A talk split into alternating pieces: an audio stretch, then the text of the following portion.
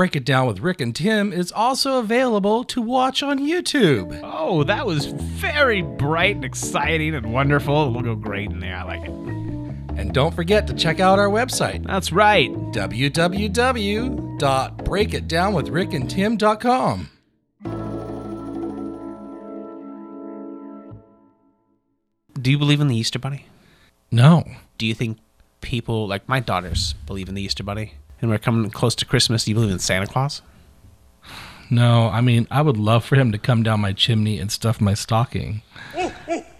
What the wrong with you? Alas, no jolly Saint Nick is putting a smile on my face. Jesus Christ. My. So no. So much is wrong with you. No to the Easter Bunny, no to Santa Claus. Do you think, because like my daughters, and it's understandable because they're children, my daughters, they believe in Santa Claus, they believe in the Easter Bunny. Well, they should. They're like six. 6 and 4. Yeah, 6 and 4, 6 and 2. But like, I think the 6-year-old is kind of starting to realize. She's critical thinking. Well, yeah, because that's how we've taught her. Oh. Which is a good thing. A 10 or 12-year-old believing in Santa Claus still? Think that they're kind of losing their mind a little bit? Do you think somebody who believes in the Easter Bunny or Santa Claus or, I don't know, maybe Bigfoot is sane? Oh, hi there, Jimbo. Bigfoot's real. It's weird to talk to you in person. I saw a Bigfoot. Yep. It made me upper deck my pantsuit. Oh, boy. Hi, my name is Rick. Hi, my name is Tim. And this is Break It Down with Rick and Tim. Ooh. The hell's going on? It's a good question. I'm glad I'm Italian. I'm not white. You kind of are. Why does it have to be the big chicken? Why does it have to be the big chicken? Why do you have to say it like that? I was right. And you were racist. It's Britney, bitch. I still have a belief that Sasquatch is out there, but that doesn't make me crazy. And you give me that face, and this is my issue with you. You're a questionable person. This is a podcast where Rick, a Generation Xer, and Tim, a millennial, come together and try to find answers to our changing world. Break It Down with Rick and Tim. All right. People having belief systems like that, I think, who are adults, are suffering from some kind of mental disorder. For real. I am guilty of that. For 10 years, I dedicated my life to researching and investigating the subject of Sasquatch. And I come away a better person now that I have found the truth and can see why people like me fall victim to something like that, because we're looking for meaning, we're searching for meaning, and we find a community that embraces us, that doesn't vet us, that welcomes us unconditionally. And it's truly as absurd as a grown man collecting My Little Pony and thinking there's an Easter Bunny shooting Easter eggs out of its ass.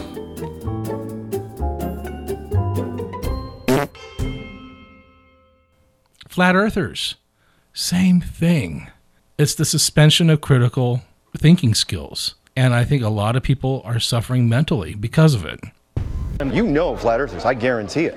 But you don't know who they are because they're afraid of talking about it. 1, 2, 3, we're not crazy! Today's subject is mental health. Mental health.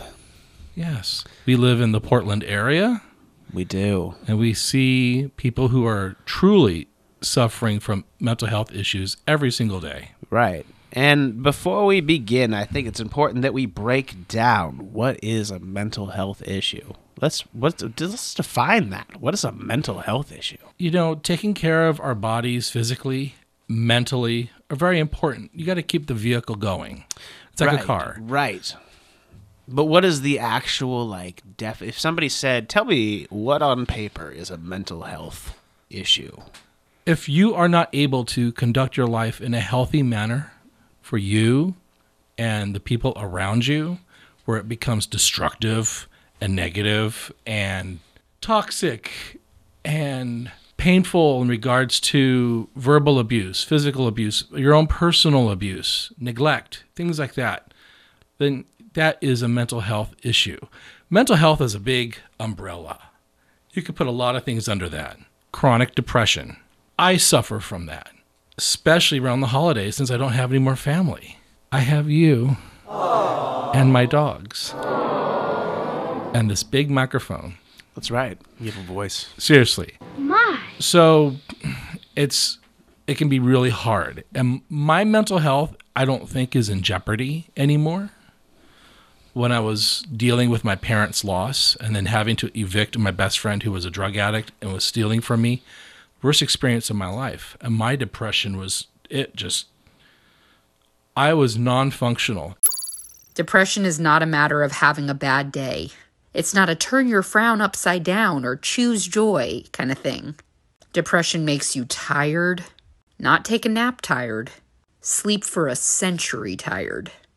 Depression can make even the most mundane task feel monumental to achieve. Some people get so depressed that the idea of getting out of bed and brushing their teeth feels like an Olympic task. They're not exaggerating. Depression is not a weakness. Depression is not a choice. Depression is an illness.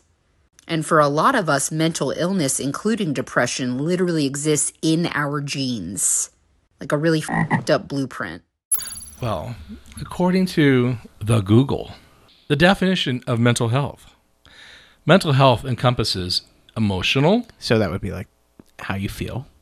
Psychological. The way you perceive things and like the world around you. Yeah. And social well-being. The way you perceive other people perceiving you and the way you think your relationships are. This next one is something that you're responsible for. Okay. Influencing cognition. Okay, so what does that mean? Influencing thought. Okay. Thinking, critical thinking.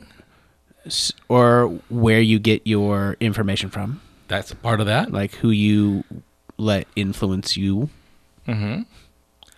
Perception. Okay, so... how you look at the world. Okay, so your personal views on things. So your perspective, your point of view. Your reality. Yeah, your reality. And behavior. How you act on your understanding of the world around you.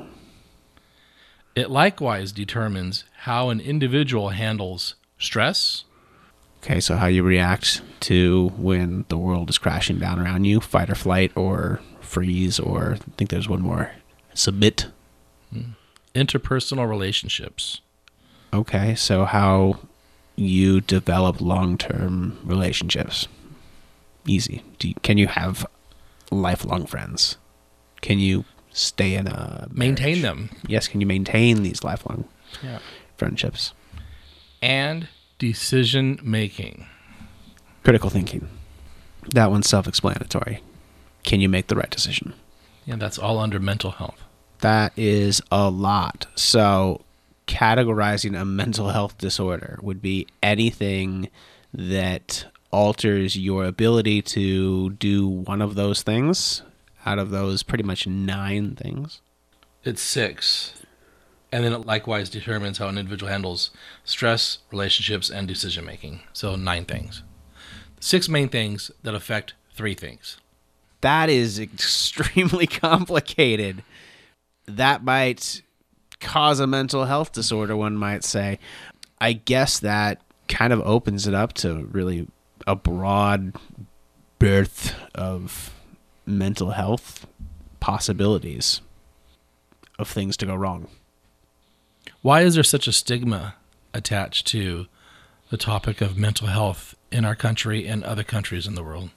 I think because it's odd to us to put ourselves in that perspective from that person, because it challenged what was our understanding of normal. When something's out of sight, it's out of mind. And I think historically, people that were suffering from serious psychological issues, like schizophrenia, for example, they were put in hospitals like Bellevue, straitjackets, locked away in sanitariums, things like that. And society continues forward, leaving them behind. The royal family had two royal members that were suffering from mental illness that were being cared for, and they were kept out of the limelight and family affairs and things like that because of public perception. I learned that on The Crown. Catherine and Nerissa Bose Leon were first cousins to Queen Elizabeth II and her sister Princess Margaret. They were quietly placed in the Royal Earlswood Hospital for people with developmental disabilities. The Crown Netflix series puts forward the argument that it was to save the royal family from questions about hereditary mental illness. It's sad, but that's where I learned it, and right. It's true. Well, you're right. When I was in exists in society today, when I was in Korea, you didn't see a lot of people who suffered from mental health issues in society. And come to find out, the normal thing to do is to send your kid to a facility out in the country and forget about them. It's a shame. It is a shame. Why were you in Korea real quick so people can know? I was teaching English. I was broadening my perspectives. Every day we see mental health on the streets, especially since we live in the Portland area. Right. I have another question for you. Okay, what's your next question? The homeless topic incorporates a lot of mental health topics as well. Yeah. And from what I have been finding out this past year, and because of my exposure to what's happening here in my community, chronic drug use creates mental health problems. Yeah. And I will see entertainers. It's Britney, bitch. And you can tell something's happened in the 20 years that she's been in front of our eyes in media. She's not the same person she was. Leave Britney alone! Every human being's brain chemistry is different. Similar, but different. So you could do crystal meth once and just be destroyed. Or Absolutely. You could do it your whole life. And yeah, visibly we can tell you've definitely been on stuff, but mentally you're still there. Right. Yeah, it's crazy. There's a lot of different ways that you can fry your brain. And I think drug use is one. We have a lot of homeless veterans. Exposing yourself to extreme trauma like you would in a war is another way you can fry your brain. It's crazy. Yeah, PTSD. PTSD is no joke. We need to do something about that. TBI, traumatic brain injury.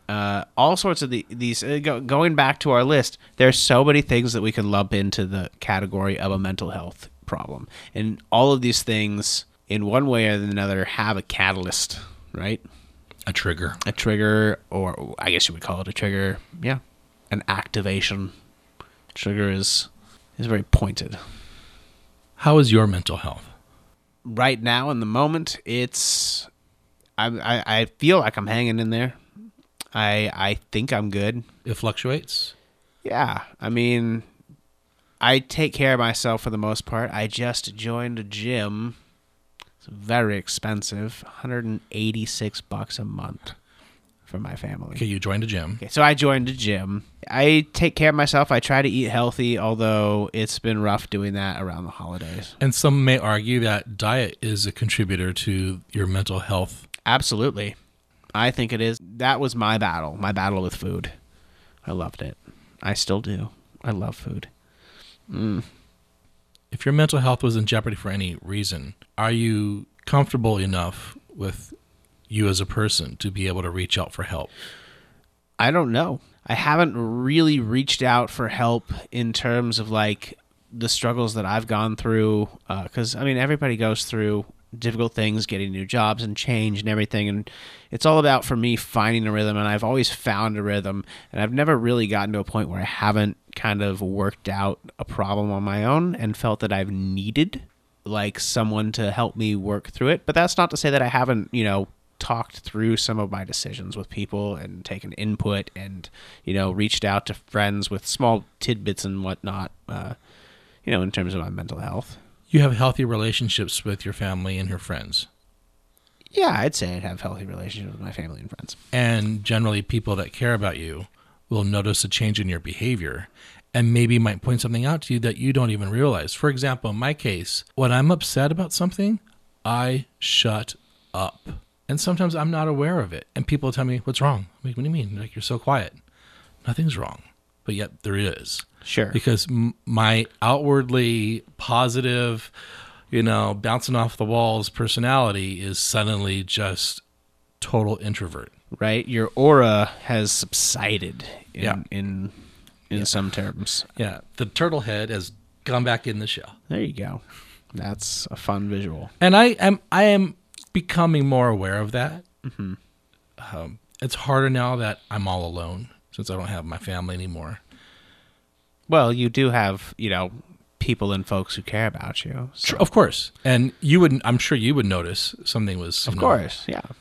I mean, hey Rick, what's going on? Right? If you weren't sending me like 5 random TikTok videos a day that I never watch because I don't have a TikTok, and it always asks me to go to TikTok, and then I sometimes will try to watch them, and I'll have issues watching them because it's on web browser, and it just doesn't. It's just a mess. It's just so a mess. From now on, I'm gonna download the videos. Oh my god, that's probably a much better idea. I can do that for you. Good, because it always takes me out. I'm an old person, Rick. I'm older than you. I feel like sometimes. Anyway, I feel like that because I also push my limits. Like I take on a lot of work, a lot of stress. Well, you have a stressful job. I do. And you're strong right now in your life, mentally, physically, health-wise, to withstand the world of being an educator in today's society. You know, right. And especially with at-risk, you know, students. Me being a student, even this late in life, I will sit in class and wonder, you know what? What if a shooter comes in? I'm at a university, and universities have been targets of mass shootings. And I'm not saying my mental health is in jeopardy because of it, but it's just, you know, my mind will go there when I'm sitting in class thinking, okay, what was that sound we just heard outside in the hallway?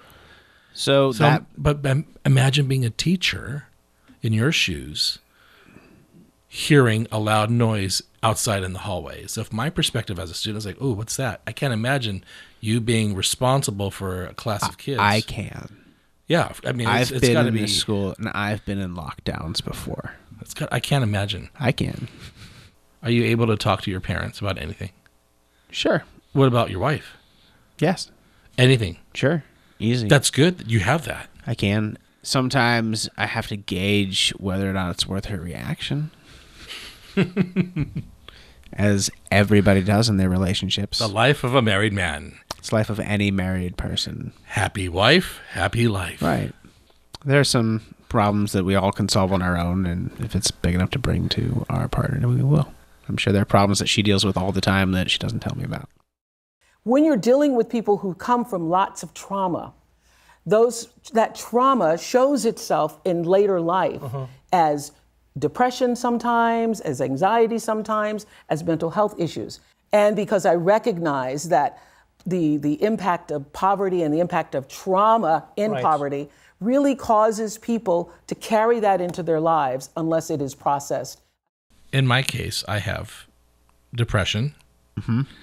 And your perception is that I also have anxiety. I think so.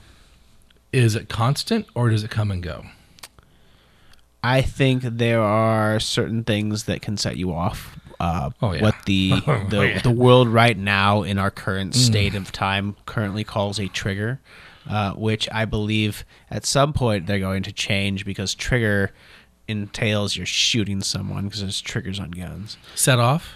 Yeah, or activated. Blow up? You're activated is one that activated. I've heard that one. So I have a feeling that we're going to go to activated next. Richter's activated. Right. Well, it activates your, you know, trauma response, I guess you would call it. Mm-hmm. And so let's talk about that. We recently had somebody who was strolling through our neighborhood, a homeless person, I assume, and she was clearly not well, probably experiencing a mental health issue.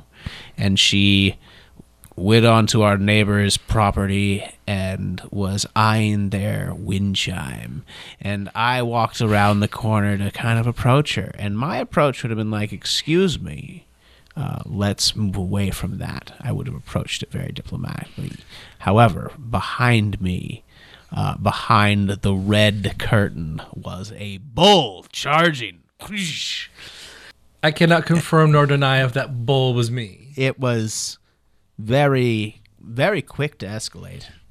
Yeah, you were very quick to escalate at that moment, and you certainly scared her. That was the intention. And you did, right?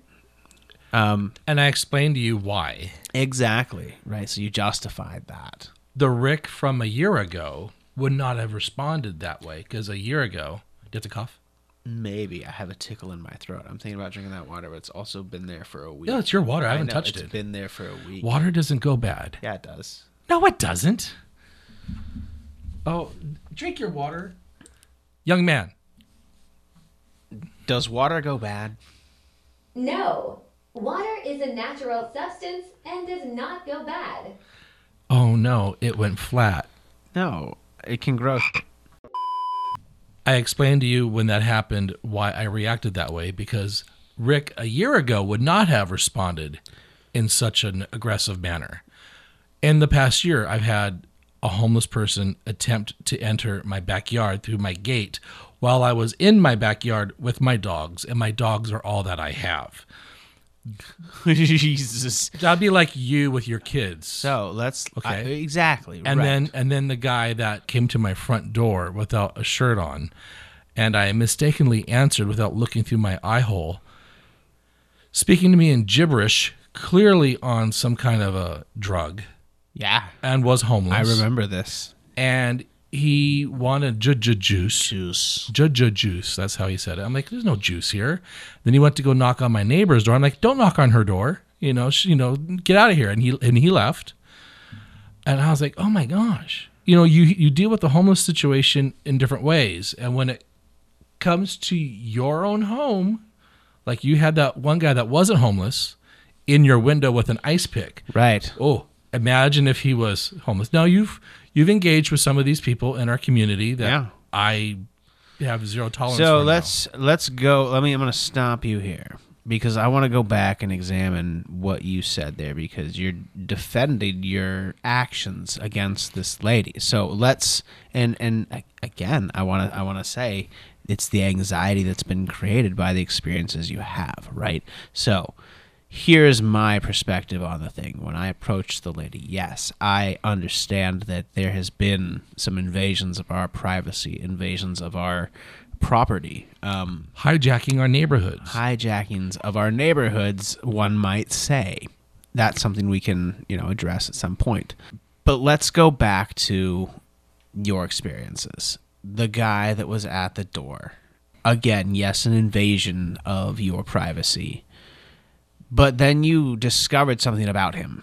What did you discover about him? That he's a crystal meth addict. Right.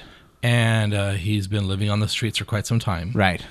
And it's breaking his mother's heart. Right. He has a daughter. Right. And he is abandoned all responsibility. Right. In favor of drugs. Right. Now, is he going through a mental health crisis? I don't know the answer to that, because I don't know if the drugs were his self-medicating way of dealing with issues, or if he's mental now because of the drug use. I don't know him. Either way, do you think his going back to those 9 points, those 6 things that relate to the things, the whole map, any of those nodes are, if they are affected, would he be considered going through a mental health crisis? Let's look him up right now. Pull it up. Well, I don't even think we have to look him up, just on the surface level. Emotional, I could not tell with him. Psychological. Was he perceiving do you think that his emotions were in control? I don't know. Okay. But psychological, clearly, speaking in gibberish. Okay. Asking for juice. A complete stranger. Right. His social well-being. Well... here's the other thing. He might have come across, it was during the summer, was it not? Yes. I thought about that. I figure your neighbor sometimes leaves out juice, Gatorade. She does. He might have come across that little treasure chest and might have got some of that juice. You're not supposed to feed the animals. That's awful. You can't put that in there. We're not calling the homeless people animals. Well, Smokey the Bear. I hate you. Going back to the whole idea of it, do you think that he was going through a mental health crisis? At the beginning of this, you said that drugs are a catalyst to a mental health crisis. They do. They can lead to it, yes. They can lead to it. They can lead to it. A dependency on a drug is going to affect some of these things. Especially the last three. Decision-making, yes. Interpersonal relationships, yes. And how they handle stress. Yes.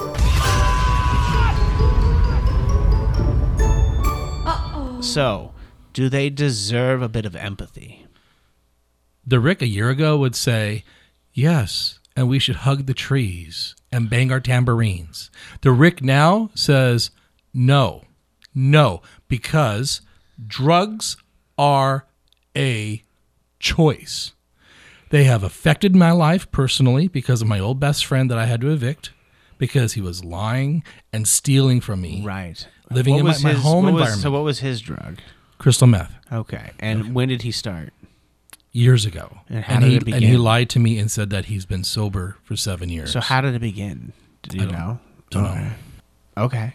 So here's the other thing. Like, we have a huge problem, and part of it is, you know, our fentanyl problem, our drug problem. I mean, I know a lot of people who, you know, broke a limb or had a tooth taken out. And it becomes like a slippery slope. It's the domino effect. Yep. And so, yes, drugs are a choice, but also it's an easy trap to get sucked into. And for those people who are predisposed, I think, to an addictive personality, like, they can, in the wrong hands, be pushed into an addiction by our pharmaceutical companies. And I have no qualm saying that because it's been proven in court. I do have empathy for homeless that are not on drugs, that are trying to get back on their feet, that are trying to better their environment. I have yet to see that in our community, Tim. Right, because who wants to run that? Who wants to fund that? Who has the money to do that? That man that we met when we were out for our walk, the Gresham homeless specialist, environment specialist, and he told us he's tried to help these people and give them places to live, and they said no. The one individual, you know who I'm talking about, right? Because those places to live comes with stipulations. You got to get clean, and for them, in that moment, their decision making isn't clear because they just want drugs. Man, I don't want to live anywhere. I just want drugs. It's not very fair, Tim. It would be different if that woman said, "Help me," but her decision making is being impaired there. Right. And so it goes back to they're not really themselves. And that's not necessarily an excuse for their behavior and an excuse for them to be in the community. But do you think that it warrants such an aggressive response from you? Or does it warrant us to give her an assertive correction instead of an aggressive, I'm going to... extremely masculineness. Let's be transparent here. Yeah, that woman who was clearly on drugs, yes, was on the property of an elderly woman that we like and that we know who's part of our community, and she shares the house with her son. Right. I will defend people that I know and care about. Right. In my social circle, in our community. If it was someone else's house that I don't know who lives there, I'd be like, hey, get away from there. It would be a totally different Tim-approved Richter tone. Tim-approved Richter tone. But if it was, let's say, your house, we might be having a different discussion right now. But it's just... So... how do you control yourself when you feel out of control? Because remember, I was there. Like, I was approaching that lady. Clearly, I had a plan of action.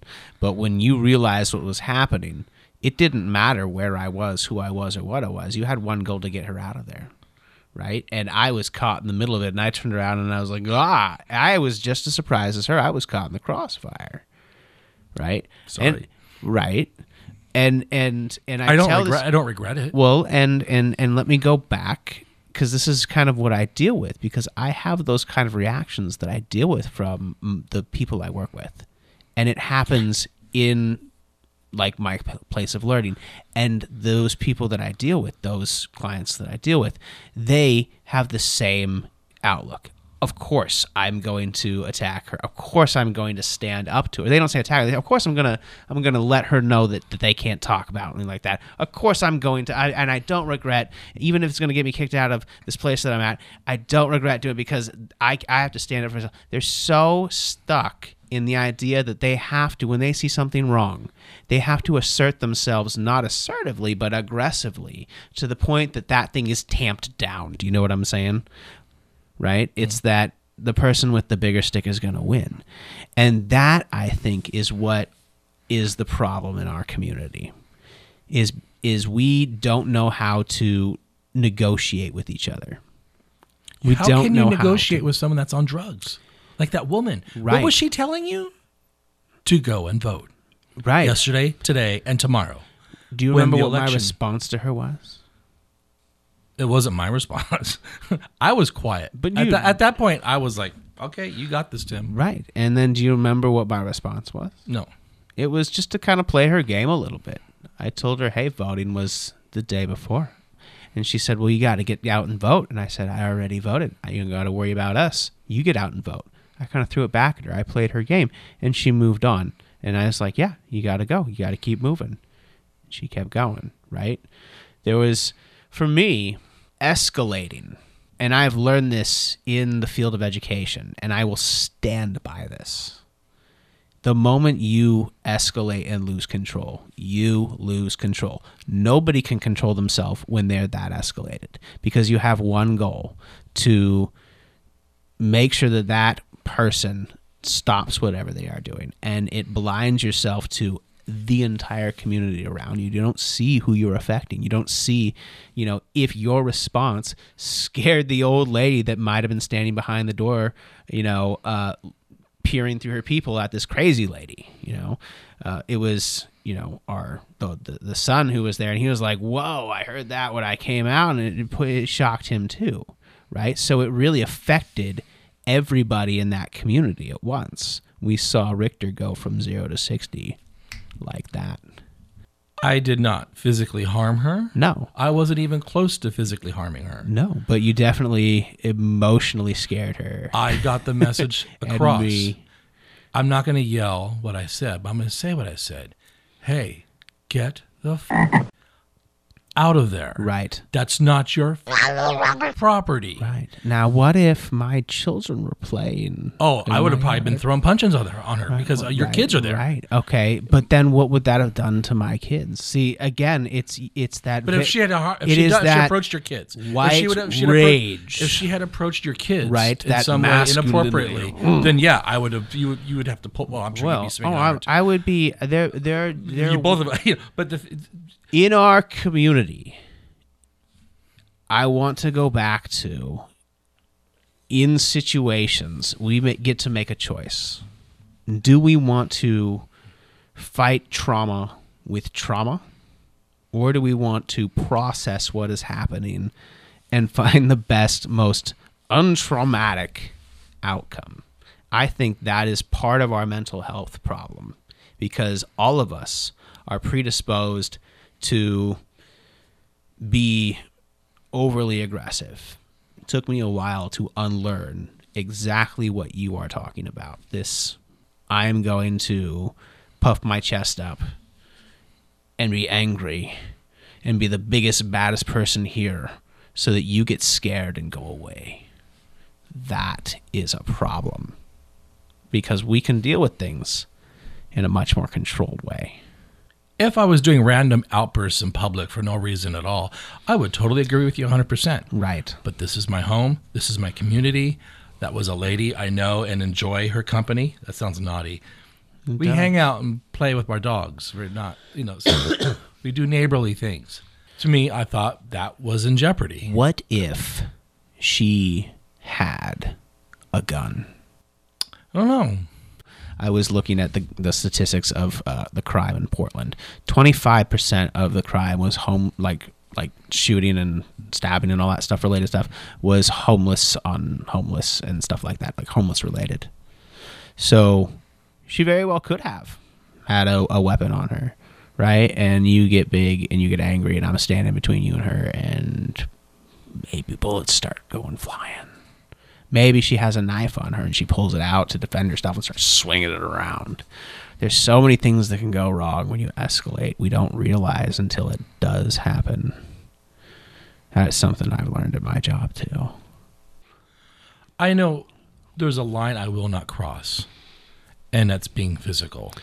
Would there be a line if I said it and said, like, bro, you can't like explode like that around my kids? Well, I never would. I haven't. No. When your kids and I and you have been around homeless people, especially when that one guy was screaming at us, sure, I can smell the air. Right. And yeah, but I didn't explode at him. No, you didn't. Because he wasn't doing anything to you or me or your daughters. No. He wasn't invading property. He wasn't, you know, that woman we saw was taking people's property and going from house to house to house. Right. We could have dealt with that in a much copper way, I think. I have zero tolerance for that now. I guess what I'm saying is I think that stuff has happened to you that maybe has impeded one of these things and has, and this is something that, and this is why mental health is one of those things that we look at. What was that? Oh! Tim cracked his neck. And we should look at on a much wider scale, because you've had some trauma that now has gotten in the way of you having empathy for the people in our community when they violate our stuff. And it causes a reaction that to some in the community might find a little scary. And you firmly believe that it's still okay to do, which is okay. Because there's a line I will not cross. But we don't know what that line is. And we don't know how far you're willing to push that line in that moment, right? Because what happens if they pull out a weapon? What are you going to do next? I don't know. Well, I guess if that happens, we'll cross that bridge when it comes. Exactly. We will push that line to wherever we need to push it, right? You know what? I'd say, oh, I wish a motherfucker would. Took out my earrings. Yeah. Bring a bitch. And what does that cause? What do we call that? I wish a motherfucker would. Right? I'm ready. I want to cause somebody harm. I want somebody to do something for the purpose of me being able to get my aggression out on them. I wish they would. I wish they wouldn't be nice to me and, you know, see my perspective and understand my feelings and have the empathy. I wish they would poke me so that I could just open up on them. I wish they would. I hate when I hear that, because it opens the door for a fight. And it's like, why would I want that in my community? Why would I want somebody saying, I'm ready for this aggression? Why? How is that healthy? It's scary to me, because that's how these fights happen. And we live in a community where we love our weapons. We love our guns. And this is how things start. We, as a community, and I think COVID did this to us a lot, have forgotten how to talk to each other and how to negotiate and how to deal with people who are going through mental health crises. So our option there, right, is to explode on this person, right? And that's kind of like what our society has done in the past, right? Let's just pick them up off the streets, get them for drug charges, put them in recovery or jail, the punitive. And that perpetuates the cycle of trauma. Nothing ever gets done. Nobody ever learns. Or we take another approach, right? I have a buddy who's deep into this now, where we have this, you know, peer outreach, right? we see somebody going through a mental health crisis. They're addicted to drugs. It's causing mental health crises, like you said at the beginning, and they are there to offer them support, someone to talk to, someone to help guide them through the system on getting back to recovery and into society. One of them cleans up the problem. The other one continues the cycle of trauma. You have to decide, I guess, which one you want to be a part of. Rational human behavior, I'm all for. Dealing with someone that's on drugs, violating our space, our homes, our safety, et cetera, I have zero tolerance for. And unfortunately, our police here, as you know, in the city, Gresham, we have 7 cops. Right. As of what? The summer. We don't know if they've hired any more. But there is no manpower. And that one police officer that was talking to us regarding another homeless situation told us, you got to do what you got to do. Right. Now, I'm not saying that he's giving us the okay to verbally assault homeless people that are invading property, but you're saying that he gave you the verbal okay to verbally assault people, right? What I'm saying. You got to do what you got to do. I wish a mother would. No, I'm kidding. Right? You got to do what you got to do. We have to look out for each other. You got to do what you got to do. We have to look out for each other. And however way you want to frame it. You know, I'm sorry that I scared you. Did you piddle? No. Do you think she piddled? I don't know, maybe. I think so. I think. Probably. So let me ask you this question. Do you think that white rage is a mental health problem? Well, let's see here. According to all these things, white rage, emotional, psychological, and social well-being, yes. Influencing behavior, yeah, yes. That's white rage is bad decision-making. It affects interpersonal relationships, and having that kind of white rage isn't handling stress very well. Why does it have to be white rage? Can it just be rage in general? I think the term white rage has become popular because of MAGA and that environment Donald Trump has nurtured. So one might say to those people, the outside world has impeded their way of life, right? It's challenging their home, their view of what America is. And the reason why they're all going crazy is because they're seeing the same thing you're seeing out here, is people coming in and going, oh, this looks nice. I like this. We're going to change some things around here. And they're going, heck no, I'm going to get angry and rage at you until you see things my way. On the surface, I can see that analogy. Yeah. But you're not encompassing the environment, which was my personal environment, and the relationships I have with people in our community. This wasn't some random stranger's house. So that's different than, you know, doing like a complete wash, that white rage, and Richter losing it on some druggie that was... I think you just said it right there. You lost it on some druggie. You lost it, Rick. Oh, I did. You lost it. Oh, yeah. You lost control. Were you in control? That's what lost it means. I think, because I was completely in control of my body. I remember trying to talk you down. And it did. I did. I tried to calm you very quickly because it was like very shocking. You were ready to bust shit up, and that would have been very traumatic for everybody there. And so, do you think you were in control? You said you lost it. Verbally, I lost it. I think you lost it more than verbally because I was there. I saw it. Ooh. I wish we had video of it. I do too. Oh my God. Maybe we might. Did you have your side camera up at the time? No. Oh my God. No, it doesn't capture that. That would have been epic. But it was probably the most heterosexual moment of my life. It was. I was like, let's find him a woman.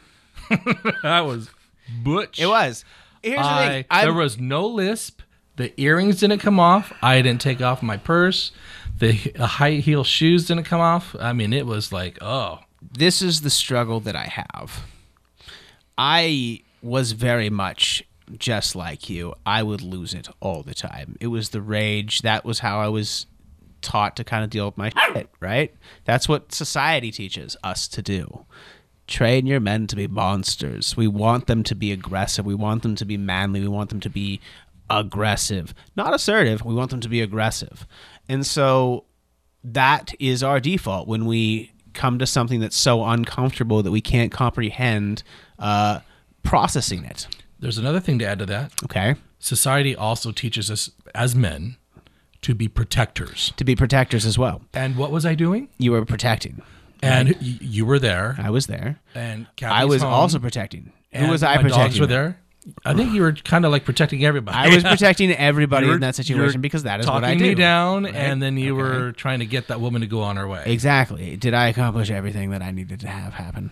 You did. I did, right. And that's because I have the experience around that. And I did as well because she stopped. She did. And she quickly got away from their front door. She did.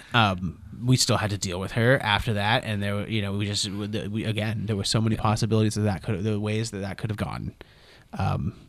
But at the end of the day, let's go back to like what society has taught us how to do, right? It's when we are in an uncomfortable situation, something that you don't agree with. It's whoever's the biggest, the baddest, whoever can, you know, beat the other one down, whoever can get the most aggressive, the most, you know, blah. That's our perception of what assertion is, but that's not the case of what assertion is, right? I'm not saying that you can't still be firm and tell people how it is. But the moment you become aggressive, it takes the focus off of their misbehavior and puts it onto the behavior that they've created, and that is a monster. So it goes back to how a lot of us are raised, to be honest, back in the day, right? I'm not saying that I was. I love my father. Hi, Pops. But if you do something wrong, you're going to get hurt. Right? You're going to get hit. Get hit. I'm going to get a whooping, some people say.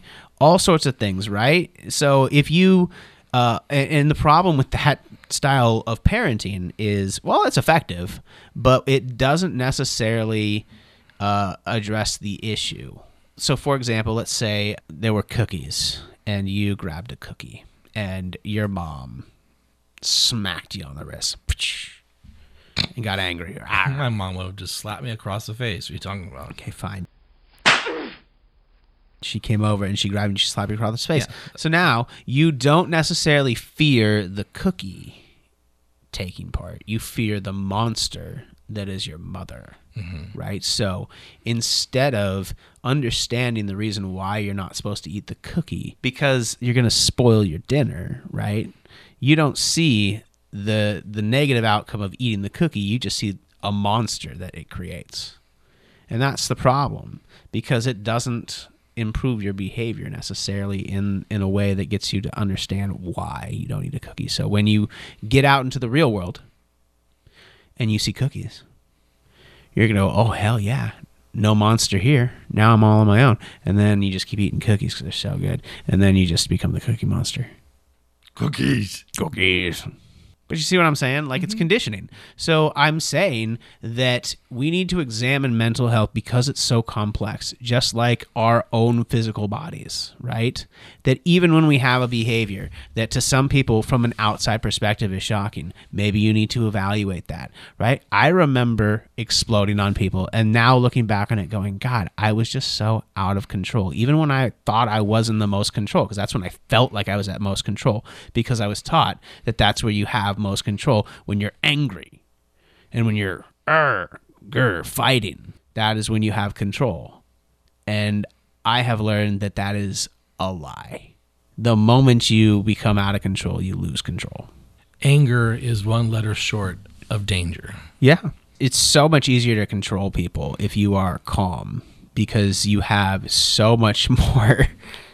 What? You're trained in that. Yeah, I'm sitting here very calm in a very tense conversation with you. But you're trained in handling people like this. That is not true. As a teacher, you're not trained?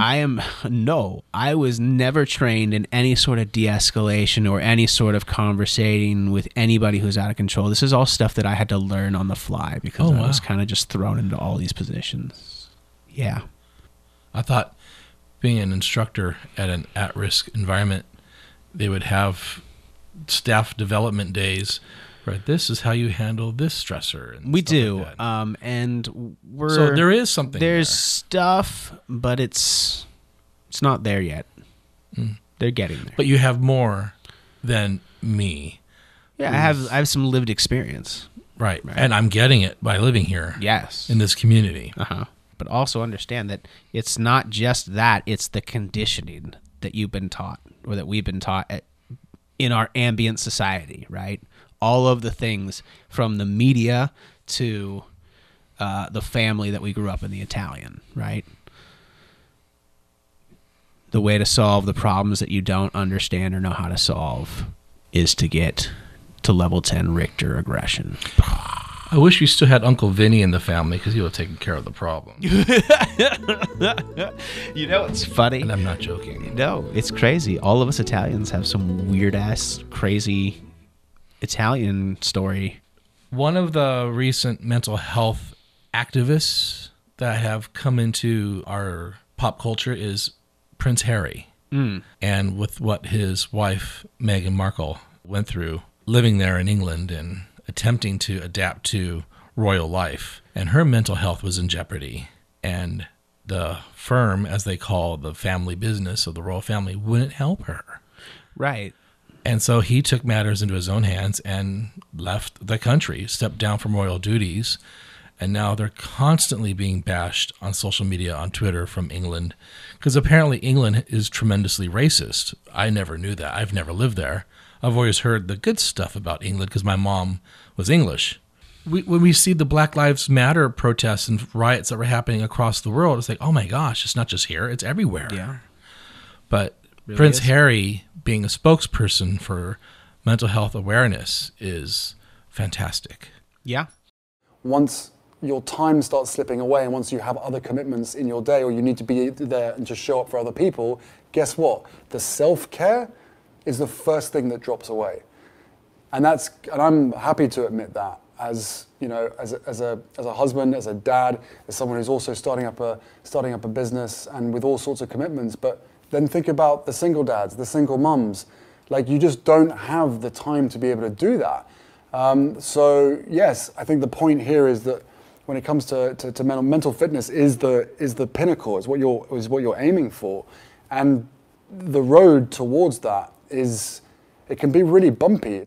You go back to that royal life, right? And for her, it was even worse because she was, of color. And she wanted to kill herself. Yeah.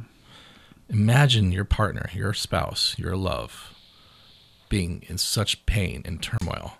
Thank God Meghan was able to voice that to Harry. And I right on him, I'd be like, yeah, let's just get up out of here. And if this place is doing that to you, that environment created a mental health crisis for both of them. Mm. And Harry's mother, Princess Diana. And now it's time for Let's Quiz Tim. Graphic.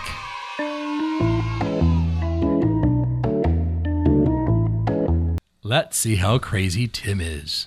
Okay. Tim, do animals suffer from mental health problems? Sure. Correct. Science suggests that numerous non-human species suffer from psychiatric symptoms. My cats, all of them have some sort of disorder. One of them has many. She's got like an eating disorder. She's got depression. She's got, I don't know, she eats plastic. There is one mental malady common in humans that seems to have spared all other animals. What is it? What do you mean one mental malady? This one thing the animal kingdom doesn't have except only human beings. So what are, let's say, some of the top three mental disorders out there? There's depression, schizophrenia, and what's another good one? I think I kind of just told you what it is right there. Schizophrenic? They're not schizophrenic? Animals are not schizophrenic. Schizophrenic? Only humans. Okay, well, that you messed that one up. I did. You suck! Though psychotic animals may exist, psychosis such as schizophrenia has never been observed outside of our own species. Not yet. True. Do dogs and cats suffer from depression? Yes. Correct. Your pet can feel depressed. In fact, depression in animals isn't so different from depression in people. If your pet had behavior or mood changes and is sleeping more than normal, has a change in appetite, and has lost interest in their favorite activities, then your pet may be depressed. Sounds like one of those commercials. It does. Can dogs take psychiatric meds? Sure. Correct. The answer to this question is overwhelmingly yes. The most commonly used the most commonly used behavior medications in dogs include Prozac, Xanax, and Trazodone. My brother gives their dog Trazodone. My dog Lady has a prescription for Trazodone because she has tremendous separation anxiety. Right. So what's our solution in our community to mental health problems? Send Richter after them. No. Medicate them. Yeah. Let's talk about that after this because that's a big problem too. Can you give your cat Xanax for anxiety? Sure.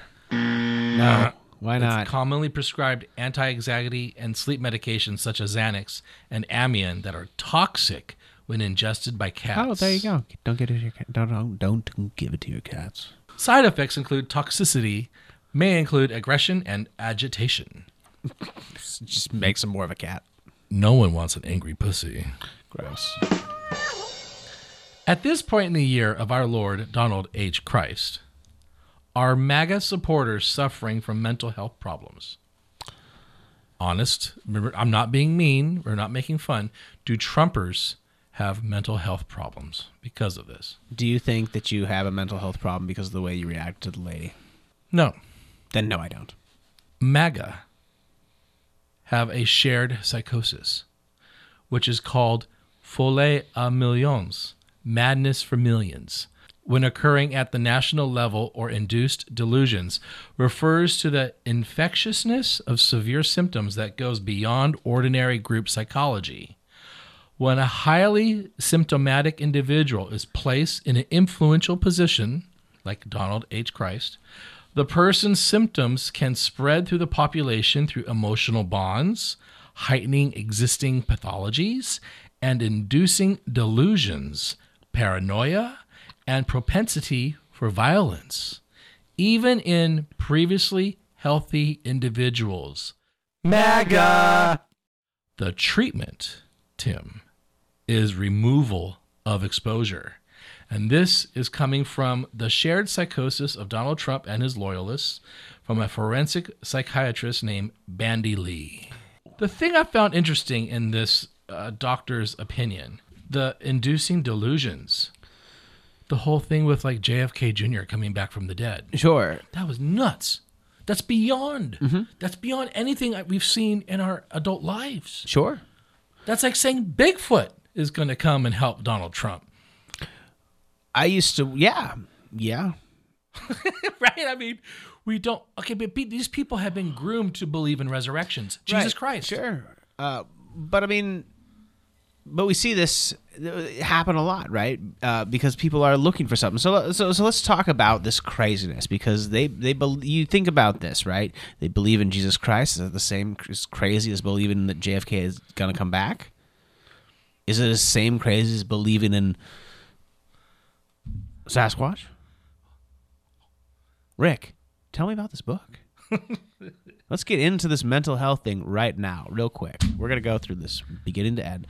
I want to know, because here's the thing. You're right? Why did I say they don't have a mental health crisis? Because we don't classify people who have a belief system necessarily as having a mental health crisis. Otherwise, you'd have to classify anybody who believed in something that wasn't physically there to have a mental health crisis, right? Anybody who believes in God is suffering a mental health crisis because they can't comprehend the fact that they're going to die and then be done. But at the same time, we don't know that we're going to die and then be done. So it's so crazy to believe that there is an afterlife because who are we to say? All of these are assumptions and opinions. So I want to walk through how you got sucked into the world of Sasquatch from the beginning.